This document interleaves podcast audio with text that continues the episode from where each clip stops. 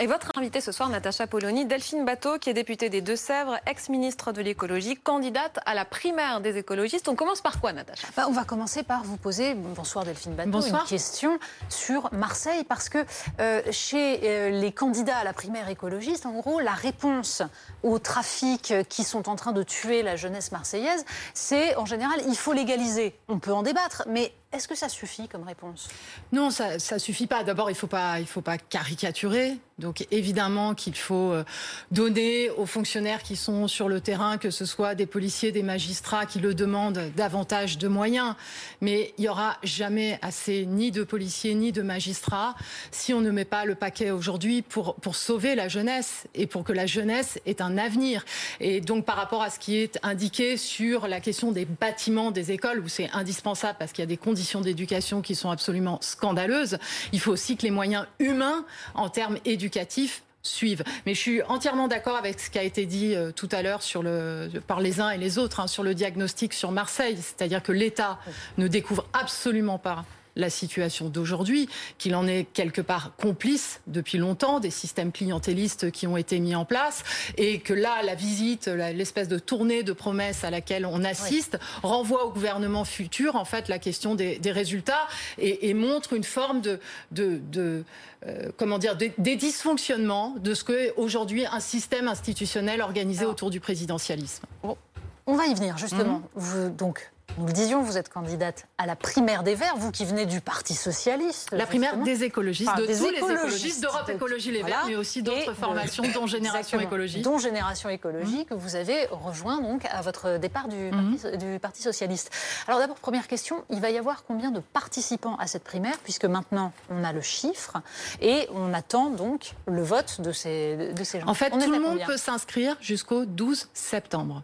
Donc toutes les personnes, il n'y a pas besoin d'être membre d'un parti politique, toutes les personnes de plus de 16 ans peuvent s'inscrire sur Internet pour voter. Pour l'instant, on est à un peu plus de, 30 000 et j'espère que ça va monter. Ce qui est déjà plus que la primaire de 2017. C'est déjà plus, mais c'est largement pas suffisant. Aujourd'hui, de très nombreux Françaises et Françaises se sentent écologistes. ils ont l'occasion de venir peser sur les décisions. Moi, ça, c'est un mystère. C'est quelque chose que je ne comprends pas. On voit dans toutes les études d'opinion mhm. que les questions écologiques, ça y est, elles intéressent les gens. Tout le monde a pris conscience qu'il y avait une urgence alors cet été encore plus mhm. que d'habitude. Et là, franchement, euh, ça ne se bouscule pas pour venir voter. Alors c'est quoi? C'est parce que justement les écologistes de l'écologie politique ne sont pas crédibles? C'est parce qu'ils sont hors sol par rapport à ce que les gens perçoivent des problématiques euh, Non, d'abord, ils ont, du, ils ont du mérite. Beaucoup de militants se sont battus pendant des années dos au mur, en lanceur d'alerte d'un certain nombre de, de, destructions. Mais aujourd'hui, effectivement, il faut que l'écologie grandisse. Il faut construire une écologie de gouvernement. C'est ce que je, je, propose et il faut que cette écologie de gouvernement s'adresse à toutes et à tous dans la société française. Donc oui, oui, il faut euh, passer à ce qu'est une culture de gouvernement, de vouloir diriger l'État et se doter de la crédibilité nécessaire. C'est pas gagné pour tous les candidats euh, à la primaire, parce que ce que retiennent les Français pour l'instant, c'est plus les interventions de Sandrine Rousseau qui demande des médecins communautaires, c'est-à-dire des médecins noirs pour les noirs, des médecins gays pour les gays, ou qui explique qu'elle préfère les femmes sorcières plutôt que les hommes ingénieurs. Ça vous fait un mal de chien, non, quand même? Je, je, là, je sais que vous n'allez pas me dire non, mais de fait, je suis pourquoi les écologistes respect. Moi, je propose, je propose autre chose. Je propose un autre chemin. Vous vous dites écoféministe, elle aussi. C'est quoi le, en quoi être écoféministe va apporter quelque chose dans cette démarche de crédibilité dont vous parlez sur l'écologie? L'écoféminisme s'adresse à tout le monde, aux femmes, aux hommes, à tout le monde.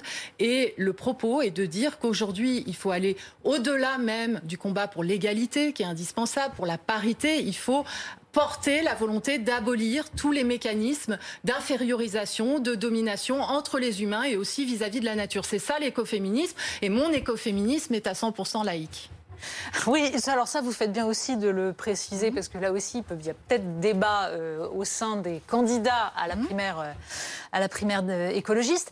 Euh, il y a une autre particularité chez vous, c'est que vous êtes une des rares à assumer un mot qui est un mot totalement tabou, même chez les Verts, c'est la décroissance. Alors, quand on dit décroissance, euh, quand euh, Emmanuel Macron en parle, il dit euh, on va parvenir, euh, c'est pas le modèle Amish qui nous plaît. En général, on sort la caverne, la grotte, la bougie. Mhm.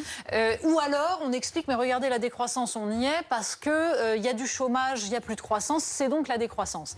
Je pense que vous allez nous expliquer que ce n'est pas exactement ça, mais j'aimerais que vous nous l'expliquiez concrètement, parce que autant moi, je comprends le concept. Autant je veux savoir ce que vous, vous mettez derrière et ce que ça va nous faire si vous êtes élu et que vous nous mettez en place un, un système de décroissance.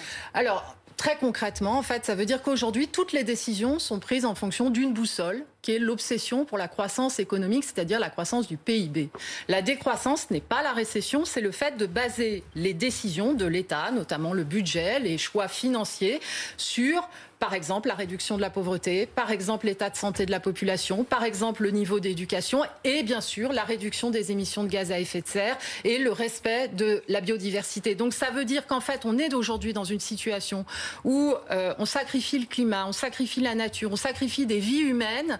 Euh, au nom d'une obsession pour les bilans comptables et que ce modèle-là, aujourd'hui, il est destructeur, il nous emmène dans le mur et en plus, il ne nous rend pas heureux. Nous ne sommes plus, depuis déjà des décennies, dans une situation où croissance égale emploi égale réduction des inégalités. Aujourd'hui, croissance égale délocalisation, obsolescence programmée, plastique dans les océans et changement climatique. Il y a d'abord une chose, c'est que je pense que tous les gens qui nous écoutent, là, ils se disent très bien, on a bien compris qu'il n'y avait plus en effet d'emploi, qu'il y avait une ah des inégalités, qu'il y avait des délocalisations. Mais est-ce que ça risque pas d'être pire? En fait, beaucoup de gens ne vous suivront pas parce qu'ils ont l'impression que vous allez les emmener dans quelque... que vous allez leur faire perdre le peu qui leur reste. Alors, je comprends votre raisonnement qui euh, est celui dans lequel une grande part de la société a été imprégnée pendant des décennies de propagande sur en fait la croissance fait le bonheur. Il trouve que c'est faux.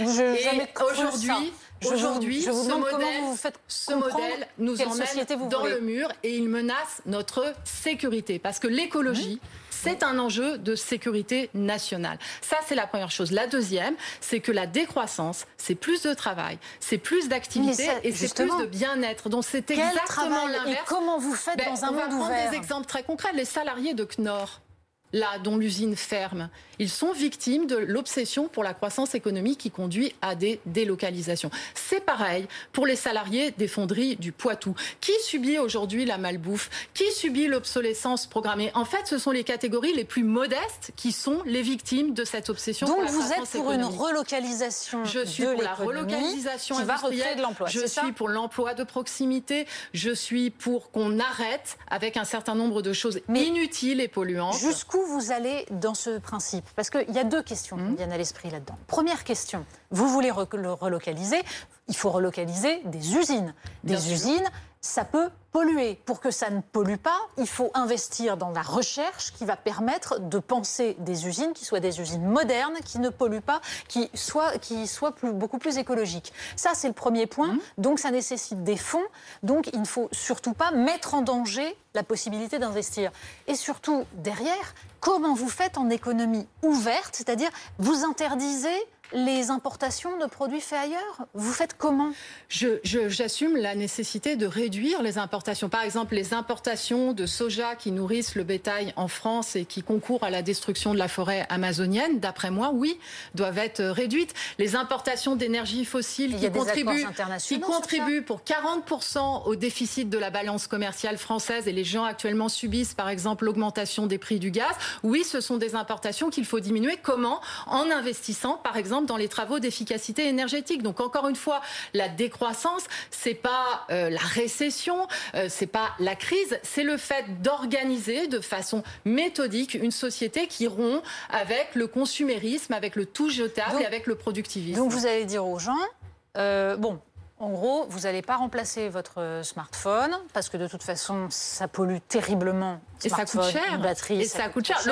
Vous allez mmh. arrêter de dépenser pour euh, des voyages, euh, par exemple, low cost, pour aller euh, passer des vacances, peut-être sur une plage, etc. Vous allez.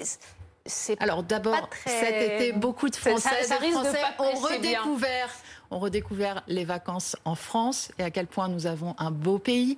Deuxièmement, si on prend l'exemple des smartphones, beaucoup de celles et de ceux qui nous regardent ont fait l'expérience de l'obsolescence programmée des smartphones, du fait que par exemple la batterie assez rapidement a une, espèce de fin de vie programmée et achètent parce que ça coûte moins cher, pratique déjà la décroissance en achetant des appareils qui sont reconditionnés et qui sont des appareils et donc, vous, vous direz à la grande distribution, je vous interdis de vendre tous ces produits parce que vous les importez et vous allez au contraire. Je dirais d'abord la première euh, chose, si on prend l'exemple de la distribution, la première chose c'est moi je trouve ça très bien, mais d'arrêter.